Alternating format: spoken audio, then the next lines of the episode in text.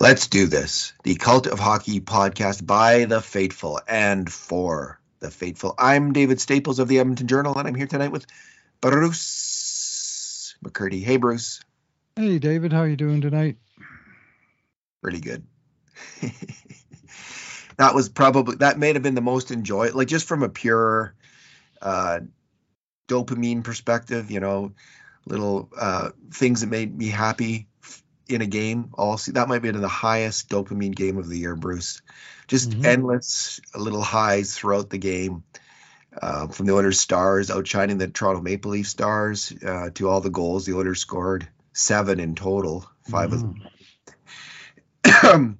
5 2 win over the Maple Leafs and an absolutely dominating performance where the grade A shots were 12 to 5 for the Oilers, and the five alarm shots were 8 to 1. Wow. Wow. I'm trying to remember to, the one. It wasn't it wasn't the goals, was it? Like no. they were kind of both outside shots. They, they had really... one in, at the end of the first period. Mm-hmm. Okay. 41 left in the first period. Right. Uh, the dynamite line was out there, and I'm not exactly. I can't remember what happened. All right, Bruce. This is our two good things, two bad things, and two numbers podcast. And because it's a high dopamine night, we're going to go with two good things each. What's your first good thing? Yeah, well, I got to go with uh, with Connor McDavid. Go way out there and pick a pick a dark horse for the first good thing tonight. Connor lining up against his uh, uh, old friends from uh, Toronto, and uh, he had a, a very, let's say, high event game. Well, officially, he only had three shots on net and no hits. Uh, he sure got hit a couple times. He really got hammered in the corner by one Justin Holl of uh, Toronto, who uh, met his just desserts a little later in the game. And he got run into the net by another Toronto defender.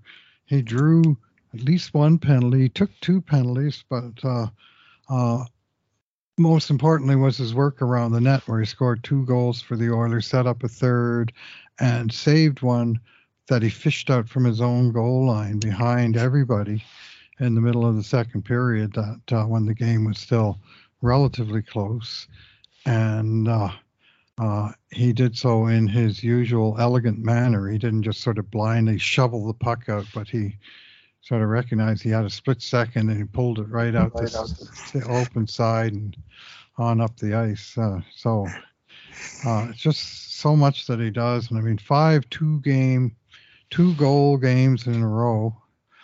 And uh, he had all three of his points in the first period. And at that point, he run his, his streak up to 16 points in 11 periods.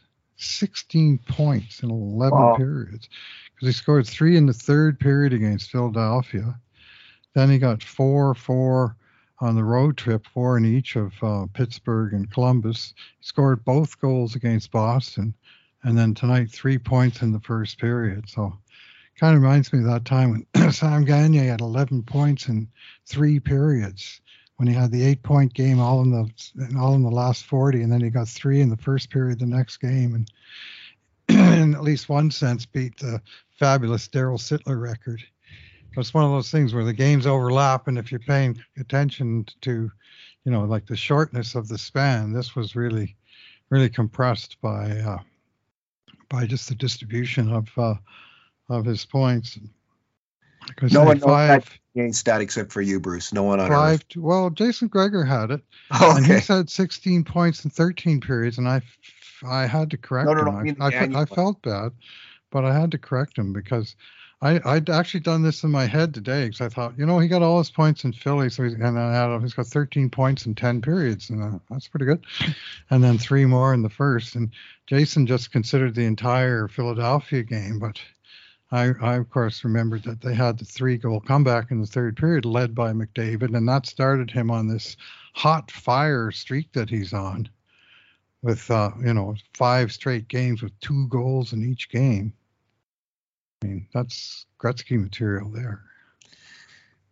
That uh, my wife and I that play that he grabbed the puck off the goal line on his backhand charged in and took it off his, you know, kind of cradled it towards himself. We Mhm. both agreed that if that had about been us, we would have definitely slammed it in our own net. Uh, like, and, um, and and many NHL players would have screwed it up too and probably put it in their own darn net. But he is he has such exquisite coordination. Yeah. Um, make that play was fantastic. And what I what I note when you carefully watch his skating, there's so much to watch, but Oh. it's it's it his it what hits me over the head more more and more is his cutbacks.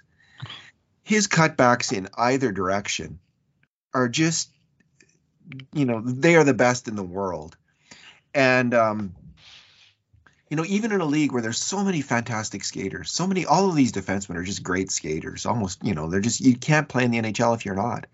They're the best skaters in the world, and yet he makes them all. He breaks their ankles always, right? Because he's he's got this cutback play, you know.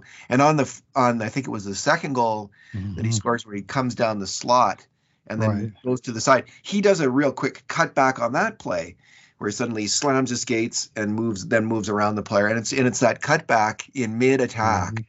which gets him that space to cut over and get the shot off. And um wow, he he he is like you know, a lot of players can really cut back hard in one direction. He can do it in either direction and he can do it at top speed when he's going at top speed. So that's what sets him apart among other things. That was that was the one where Kostin, uh, the puck Yeah. was came through the center zone, and Kostin just touched it and stopped it and put it into McDavid's lane. And McDavid probably would have been able to skate onto it anyway, but because Kostin stopped it, he was able to sort of change his approach and come straight up the middle. He would have had to chase it over and come up the boards. So he came up the middle, and there was two defensemen standing in front of him. It was it looked like a one-on-two, and then he did this basically 90 degree hard cut to his left and beat the, the the right defenseman to the outside and left the left defenseman completely out of the frame. Like he turned the one on two into a one on one, and effectively a one on zero because the one guy had no chance to stop that kind of elite move. You know, you would need a very high end skater to be able to handle that and stay with him. And then uh, he found a hole in. Uh, uh, the uh, somewhat holy, although he was way better later in the game, uh, Toronto goalie uh, Ilya Samsonov. Bruce, we haven't seen those kind of cutbacks on ice since Franz Klammer was uh, going down the ski hills in the 1970s. Um, Inns- Innsbruck, eh? I, was, I remember it well. He was number 15. He, had- he was had the top seed at the end of the first seed, and he was in Innsbruck, and he was, of course, the hometown hero. And it was uh, it was uh, just a fantastic. The speed was breathtaking, even on TV. Yeah. You know, I didn't even watch the last Olympics in China. I don't. I don't think I watched. I, I might have Mhm. watched five minutes of it. I, I, anyway, um, Bruce, my good thing, my my good thing are the two goals. There was lots of nice rush goals. Including- Mhm. Fantastic move by a pass by uh, Foegele and an incredible move by Ryan McLeod. But my uh, two good things are the virtuous cycle goals. Excuse me, and there was two of them. So the Mhm. first comes with a minute 55. Actually, doesn't. That's when the goal is scored, but it Hmm. starts uh, 43 seconds earlier. Um, the first one, and, and it's that's the one with um, McDavid winning a faceoff in the offensive zone. And from then on in, the Oilers don't have continuous possession, but they have pretty much close, you know, close to full full possession for 43 seconds until they score. And uh, McDavid, um, Derek Ryan is involved in that one. Um, let me see who else. Um, Hyman Mhm. and uh, Ekholm, and Mm. and um, it it um, it ends up with the puck in the corner. McDavid gets it, put and he skates uh, towards the blue line and, and lays it off for Ekholm, takes it down and lays it off. Kind of Hyman gets it, and then he takes it out to the slot, gets off a shot that's blocked, and then he makes an incredible shot where he's going one way and he shoots the other. Such a difficult play uh, to execute and an, a near impossible shot for the goalie to stop, especially when there's some He screening going on. Lost at sea, Samsonov was probably two feet away from that shot. He was sort of drifting to the left, and it came in on the other post, and he was he just had no prayer. He was He- moving he- away from the puck. Yeah, he was lost at sea. McDavid's goal too. That first one, when Draisaitl shot Yep. it, and then his way he lost his net there a little bit. The second one starts with a defensive zone um, face off. Leon Draisaitl wins it, and this one, this sequence where the Oilers again almost have continuous possession is for 30 seconds, where they take it from one end to the other. Leon takes it, dumps it in, and then hustles in, and Leon.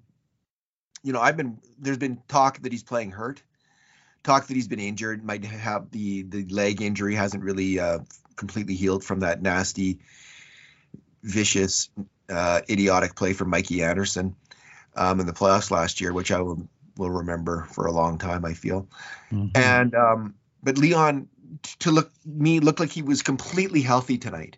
Like it was, and it might have been the first time this year where I really felt that, where he just looked like he was flying out there, like like he he was just moving freely, no pain, nothing from his injury. Um, just looked fantastic.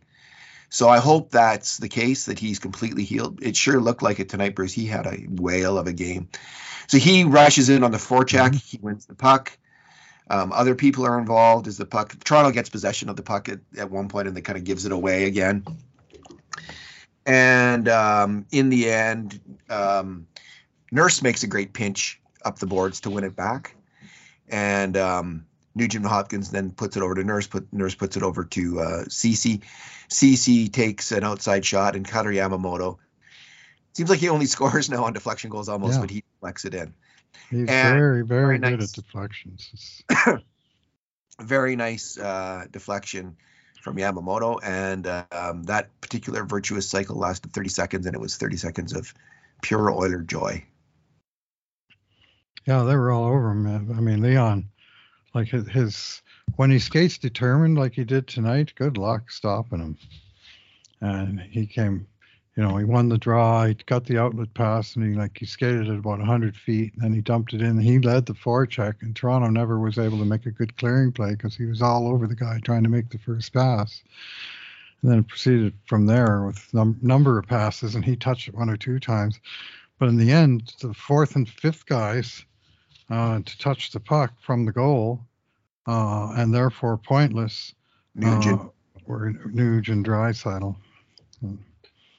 And then the, the, the, the plumbers got the job done, but it was, you know, it was a five man effort all the way and a beauty tip. So, What's your second good thing, Bruce? yeah, I'm going to tip a hat to the newcomer, uh, Mattias Ekholm. Uh, try to watch him closely in the context of a, you know, busy, at times frenetic game. And I was very impressed with uh, most of what I saw. His his coolness, his he uses some different techniques, and uh, uh, maybe they teach here, or uh, maybe they, you know, maybe this is coming out of that uh, that uh, college of defensemen that they've had going on in Nashville these last 20 years. But um, uh, I, I absolutely loved the way this guy understands and uses the boards. And he, the way he was angling opponents into the boards and just sort of cutting them out of space to go.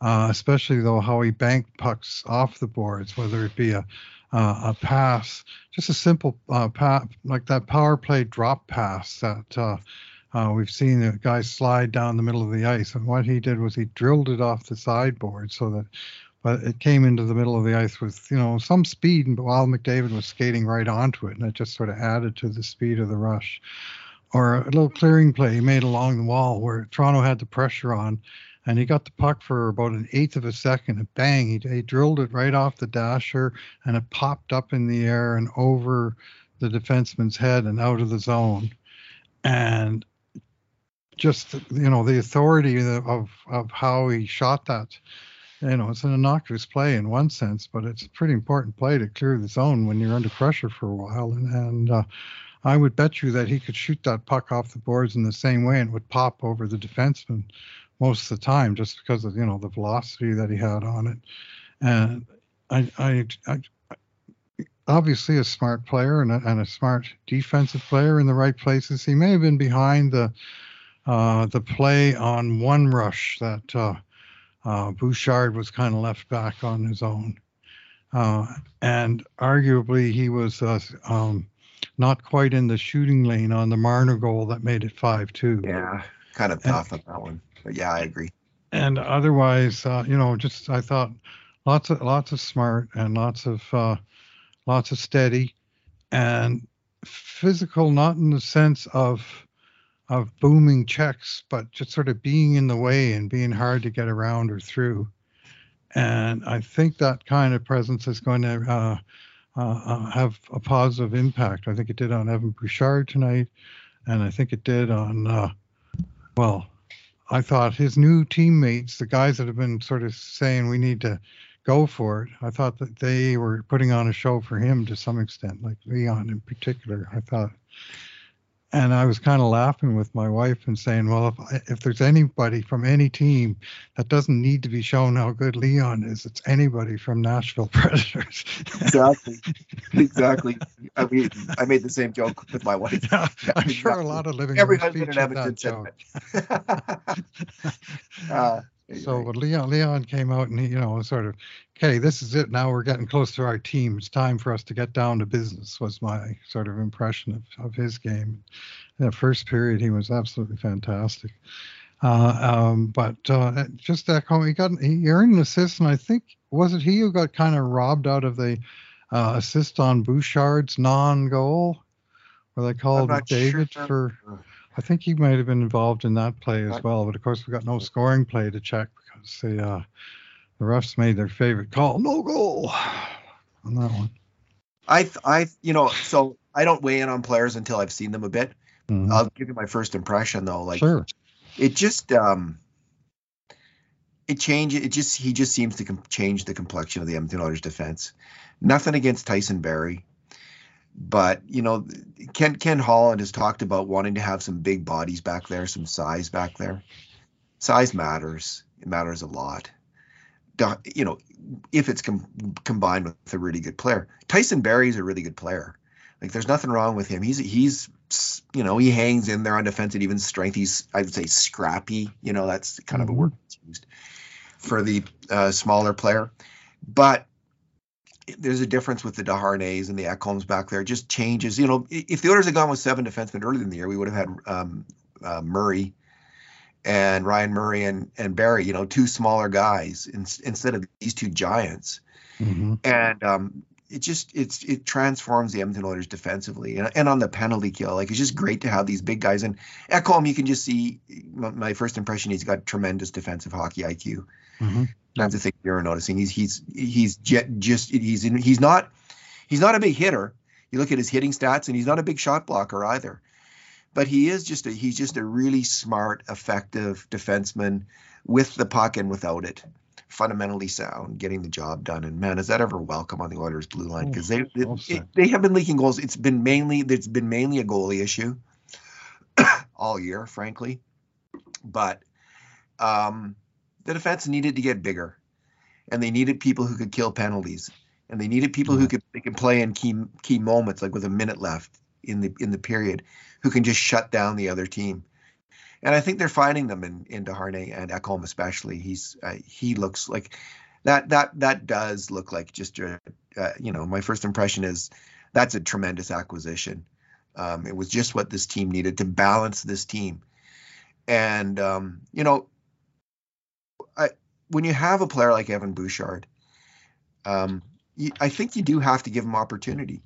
And I and I I believe that Evan Bouchard has earned that opportunity, Bruce. And I know a lot of people don't ex- agree with me. Like they'll, a lot of people will contend that, that Tyson Barrie is a better puck mover at even strength than Evan Bouchard. I just don't see it, not this year at least. Um, you know, when, when we track grade A shots, Mm-hmm. It has almost double the rate of major contributions to grade A shots at even strength as Tyson Barrie.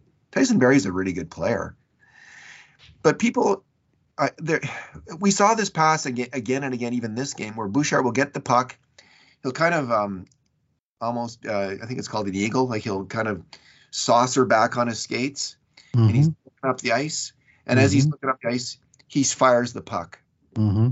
and he, he, this is his bread and butter breakout play mm-hmm. and is really effective. It really works. It's mm-hmm. a, it's it is a dangerous play, and um, You know, there's even times in this game where where again he looked languid and he looked like he wasn't trying, like because that's how he looks often. Yep. It's his style, but I think I, I just think people are so caught up in that that they miss. They're they're not counting the number of great passes that guy makes. He makes great passes again and again and again in a game, and um, we're count we're we try to count them up and we try to Lots of stretch passes in there, I reckon, David, in those chances. I- have you ever I- counted I them up? Yeah, Hmm? we're counting up. We could we could we could look, and Yeah, I um, bet he leads the team in those. yeah. So uh, he's not my good thing, but I'm just riffing here Mhm. on the trade a little bit. So Mhm. uh, what's Yep. yours? What's yours? Where are we? My is it my second good thing now? Uh, no, it's uh, we're, oh wait, no, yeah, that was my second good thing was was so- so my second- Ekholm, and also he's got a great beard. so good to have a Viking back in the team. We haven't had one since Adam Larsson left town. Yeah. yeah. I think we should trade for uh, Ragnar Lothbrok next, and we'll be set. All right, I'm gonna go with. Um, speaking of Viking-like behavior,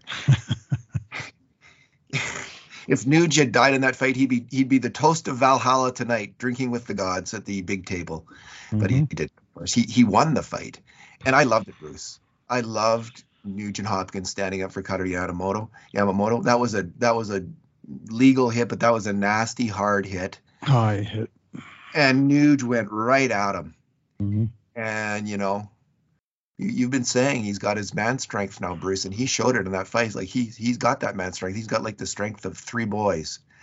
When he when he's he was, he's got the strength of like 77 chinchillas in him, and he went at that guy, uh, Justin Mhm. Holl, and he he got some punches in. He got. Like, we counted. We watched it like three or four times, and each time I counted four for Nuge and zero for the other guy.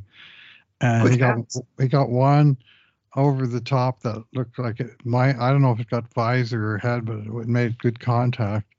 And then a, a second sort of looping right, and then and towards the end of it, two quick uppercuts that also seemed to land uh, just uh, just as they were going to the ice, and he was uh, ferocious, Dave. Just, He he really was, and even if he hadn't won the fight, even if he had taken punches, Bruce, just showing up like that is so important in the NHL. Mhm.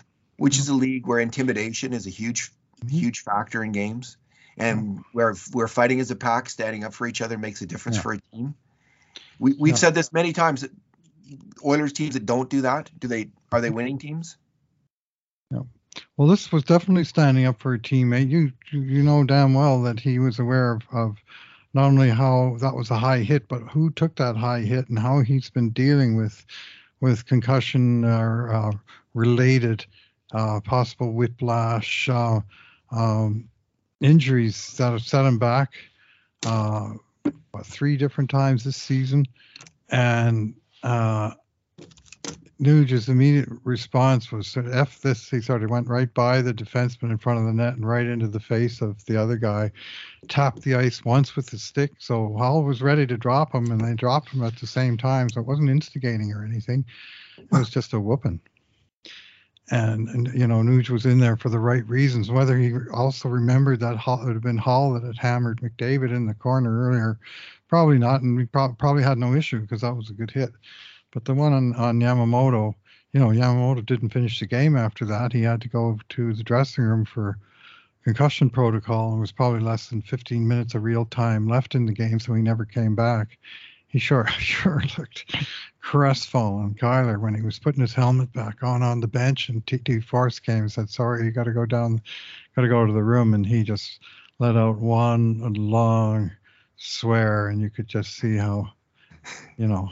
I, you know i'm glad though bruce because in the second when when when the camera that close up 1st Mhm. goes to photo he looks fine on the bench he doesn't Mhm. look like he's hurt he doesn't look like he's in No. anguish or distress it's only when forrest gives him the news hey like okay buddy the spotters have said you got to go that's when he looked angry Uh, so i was glad it happened. I think he's probably all right. bench that would have been bad sign that maybe he has a concussion i don't think he has a concussion so Yeah. Anyway, no, he just got the bad news that he had to go to the room, and you could tell he was pretty upset by that. But uh, uh, that's why I'm sure, 100% sure, that's why Nuge reacted the way he did, and he just came in there like the Incredible Hulk, you know. Mild mannered professor turns turns into three times his normal size. he had the strength of 15 Bill Bixby's. All right. Um, I just I just looked up our um, micro stats are um, on a stretch passes. Mm-hmm. So the stretch passes mm-hmm. leading to grade A shots at even strength. And Bouchard okay. and Barrie played about this exact same amount of even strength time.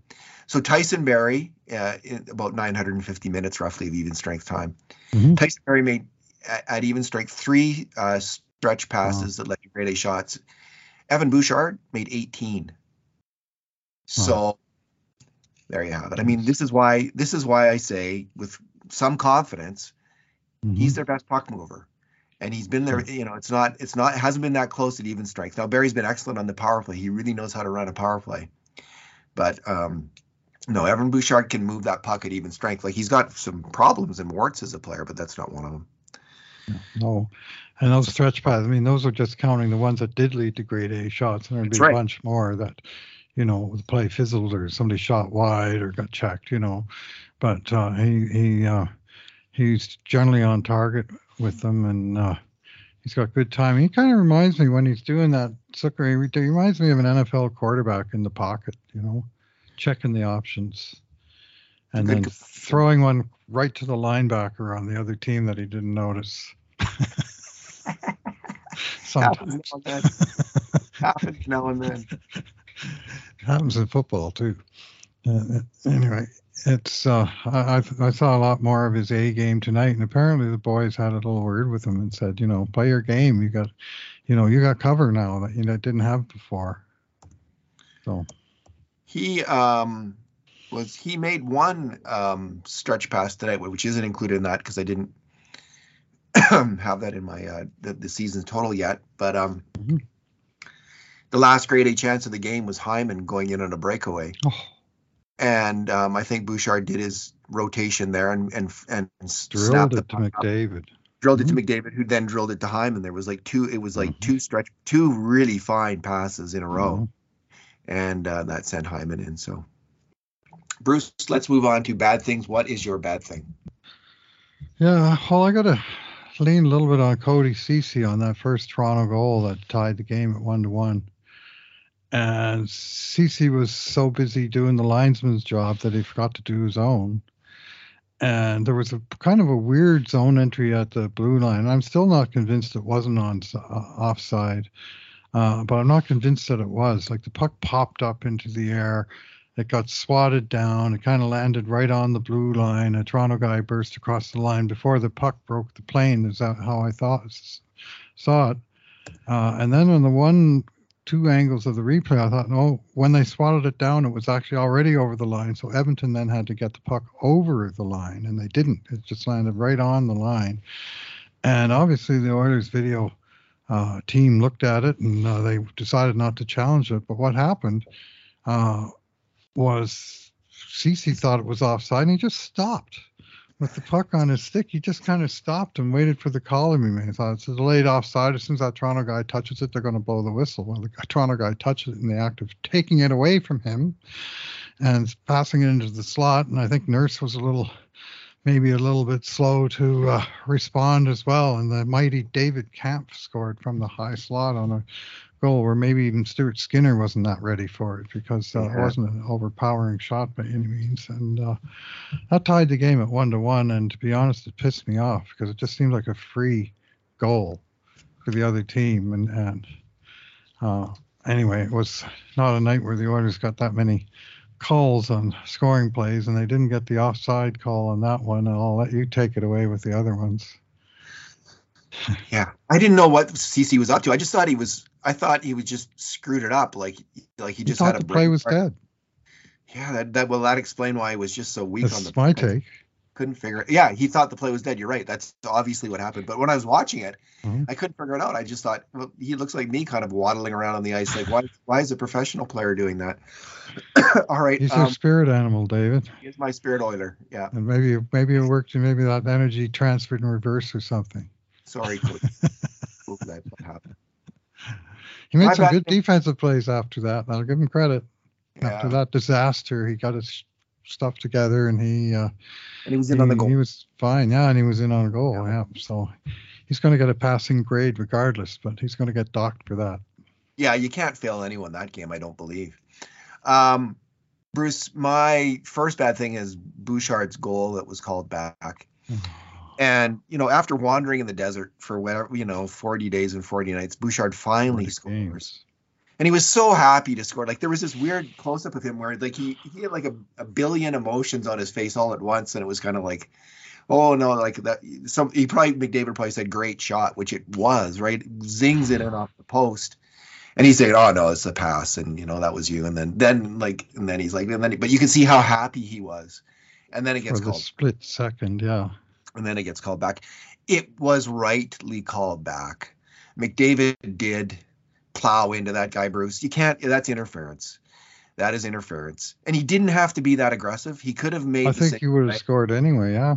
I think he would have scored anyway. He just needed to move towards him and sh- and block him yeah. from making the play.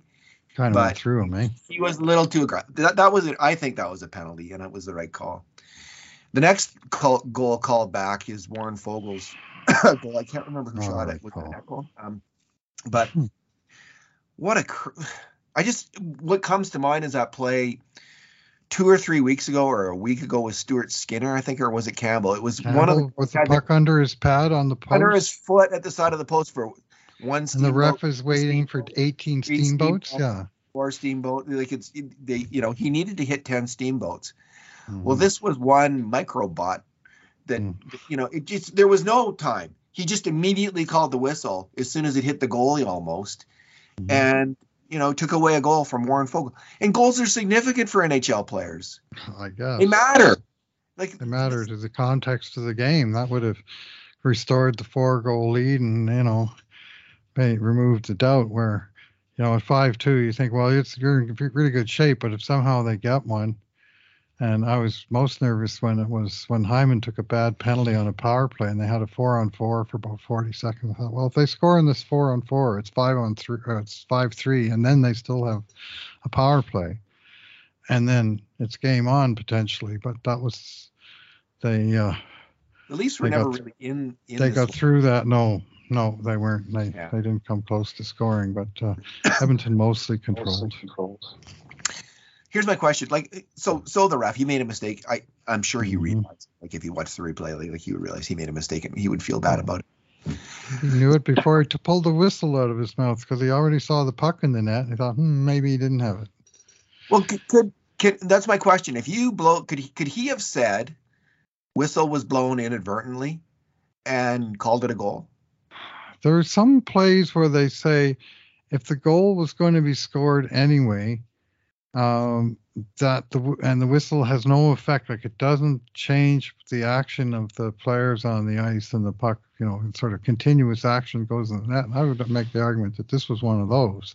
Yeah. But apparently there was. I mean, Foegele hadn't quite chipped it in, but he was clearly in the motion of just chipping it into the net. It was a kind of a freebie for Foegele on a bad rebound. But the ref thought in the corner behind the goalie with the play facing the other way and I have the same advice for refs on plays like that that I've had for the last mm, probably 50 years. It probably took me a few years to develop this advice. If the goalie's got the puck, if you think the goalie's got the puck, wait a second. If you don't see the puck again, it means he's got it. don't have to instantly blow the whistle because you think he's got it. That's going to get you in trouble. And that got uh, L'Ecuyer, Frederick L'Ecuyer, uh, out here they say liqueur. Uh, got the uh, uh, got the um, call all wrong. And you know what drives me nuts about all this? Is that you know they have these rules that say you know the the the play at the blue line can be offside by by uh, a millimeter or a millisecond, you know, of, of, of, time difference, and we can take five or ten minutes looking over a tablet trying to determine if it was or if it wasn't, or you know, and yet there's no rule to say, you know, when the referee makes a monumental error, uh, screw up. Okay, there we go. Wasn't I was close.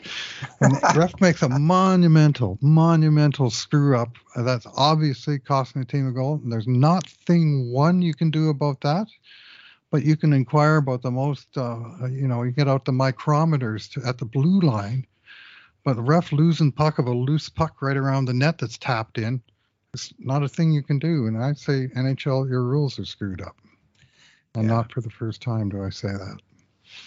I have a similar rule that I've been going for 50 years, Bruce, on the, Mhm. on the whistle thing. And my my take is, if the shot is on the opposition net, like count to three or four, and if it's on the Oiler net, just blow it immediately. Just blow Oh, it. no, no, they that that's the opposite of how they actually call it. Have you noticed? I know they don't follow my rule. I don't have the I don't have enough influence yet on the NHL. I'm working at it. Mhm. You know, get inside their heads. All right, um, Bruce, what is your numero?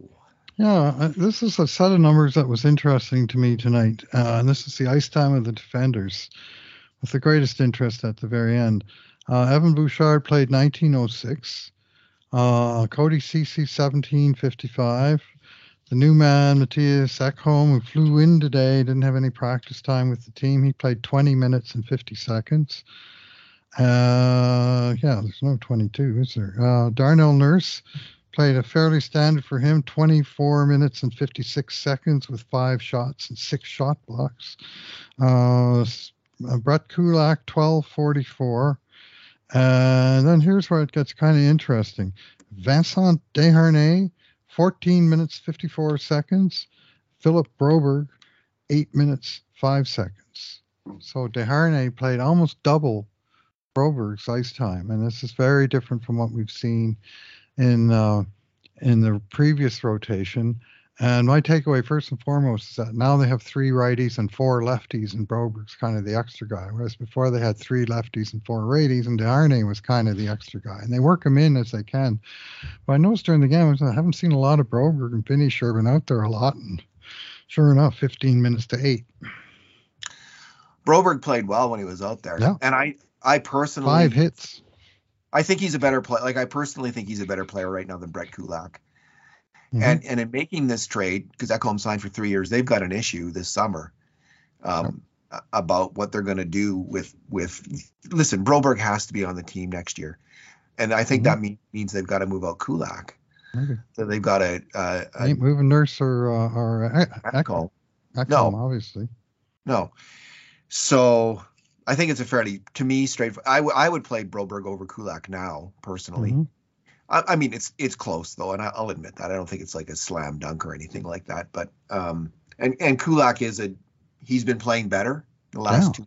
I think he's been fine. He's trending up. There's nothing wrong with him. I just think Broberg's a better player, better, slightly better shutdown defenseman. Like he really shits, slams it shut on those guys. But um, yeah, it's great to have that kind of depth on defense, Bruce, because it, it's been a weird season without, you know, I'm gonna. This is the David jinx. Now I'm gonna have to be careful what I say here. But the fact is, there's been yeah, no major injuries on uh, Oilers defense, and that's expected. You expect that. Yeah, sorry, you expect it to happen. Like it's been weird, but the Oilers have now seven NHL D man, I think, who can get the job done, Mhm. and and Niemelainen um, is okay. He's he's a cut below, obviously, but um, they got seven, so it's good to have Philip Broberg because Oh yeah.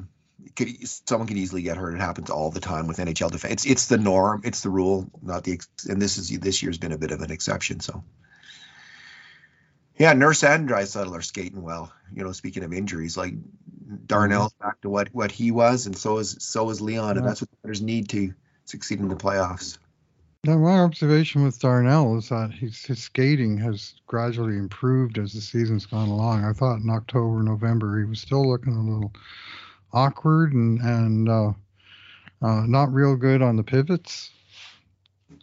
And now he just seems to be close to full strength, which for him is, you know, I mean, he's a pretty awesome spe- specimen. Skates really well for such a big man. It's a huge part of his game and we're starting to see more and more of that good side of uh, of this player. Yeah, he's really been playing well in the last uh, little run of games. I think he's been having a good run of games here. So um, he made a nice rush near the end of the game. Rushed up the ice, made a move on the player, and took it to the outside and got a good shot off. That was good to see. I like. I always like those defensemen making their pulling out their dekes.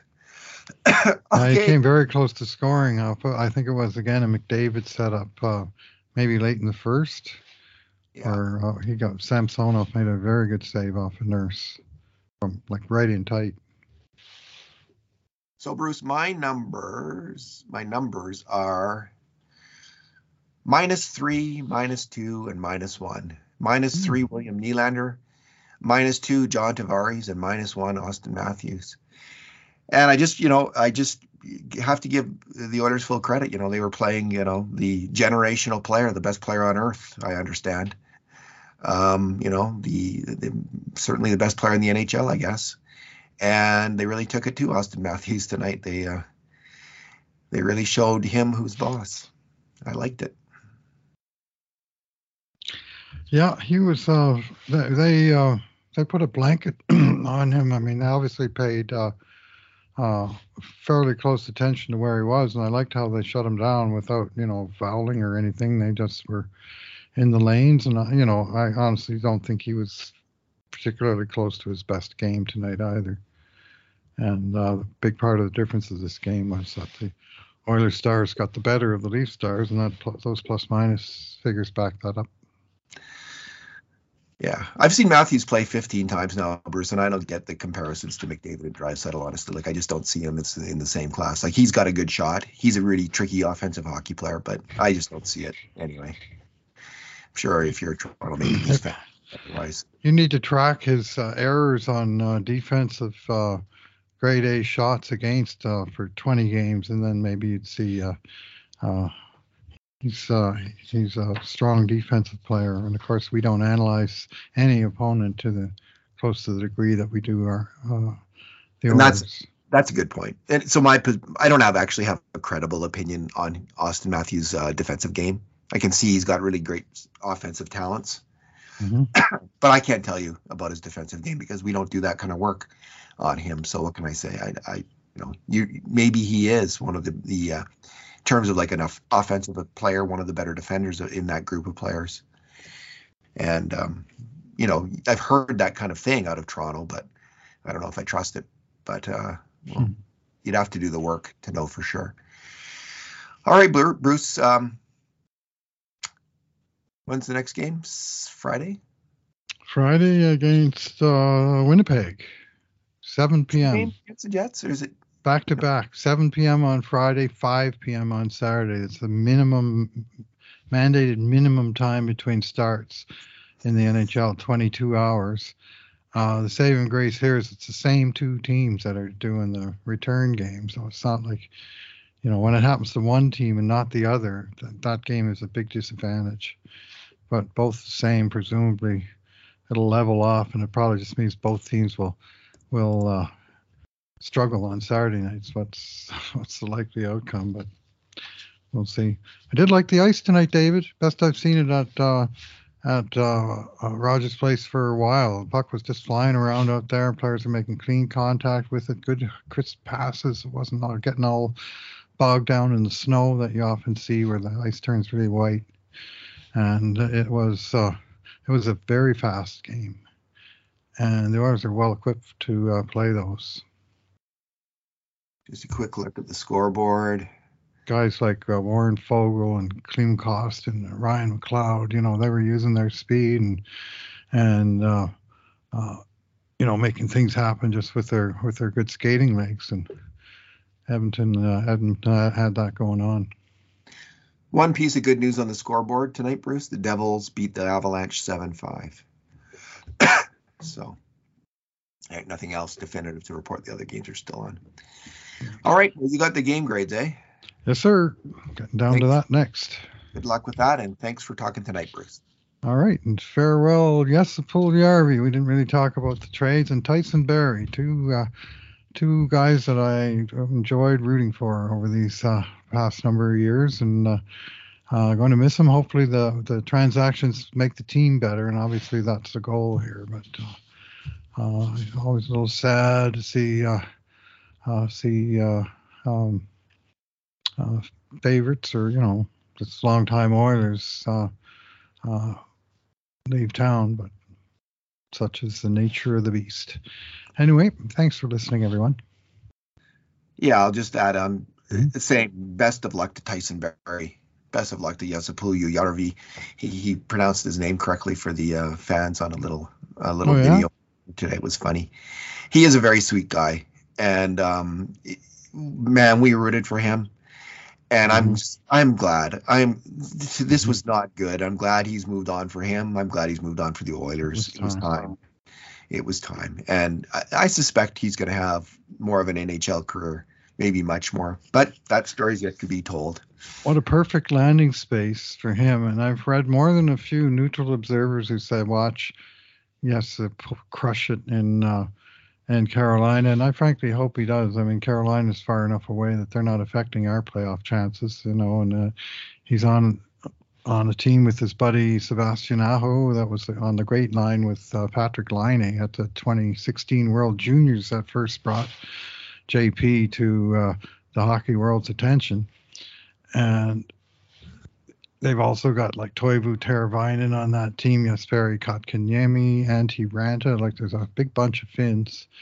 And this guy, uh, not the GM, but uh, I think a powerful decision maker in uh, Hurricane Country is Eric Tulsky, the former blogger and, uh, and analytics guy. I think that's the official term, uh, who has uh, found big success on the professional side of the hockey world uh, very, very sharp thinker, and uh, he, he, they just seem to make crafty pickups all the time in Carolina, and, and they uh, they got you know for the rest of the season. Uh, even if he's just a fourth liner there, well, they got a top nine that's killer, and now they got you know they got a, a play pusher on the fourth line and another one. It just makes them deeper. And they have room on the cap, so bring them on. And if it works out, I probably sign him for cheap for uh, for next year. You know. I'm glad the Oilers were able to move him without having to, to swallow yes. a draft pick back the other direction. That was my main concern. And so good for Ken Holland on that. Yes. I think it was wise to pick up Puljujarvi. I think he can help your team win in the playoffs in the right situation. He could have helped Edmonton, but that was unlikely just given everything. And it was nice to see. I think it was Draisaitl who was wished him well. Yes. Said he missed on Instagram. So that was a really touchy thing, a classy thing to do. And as for Tyson Barrie, man, like that, if I felt bad for him. He just loved being an Oiler. He loved being in Edmonton. He was a leader on the power play. He was a he he methodically had improved his game at even strength. Um, he was a strong Oilers player, and uh, and I, I, didn't like to see him go.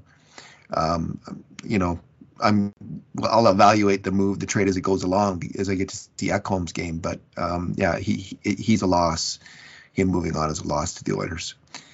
Thanks again, Bruce. All right. Thanks for listening, everyone. And in the meantime, and in between times, this has been another edition of the Cult of Hockey podcast.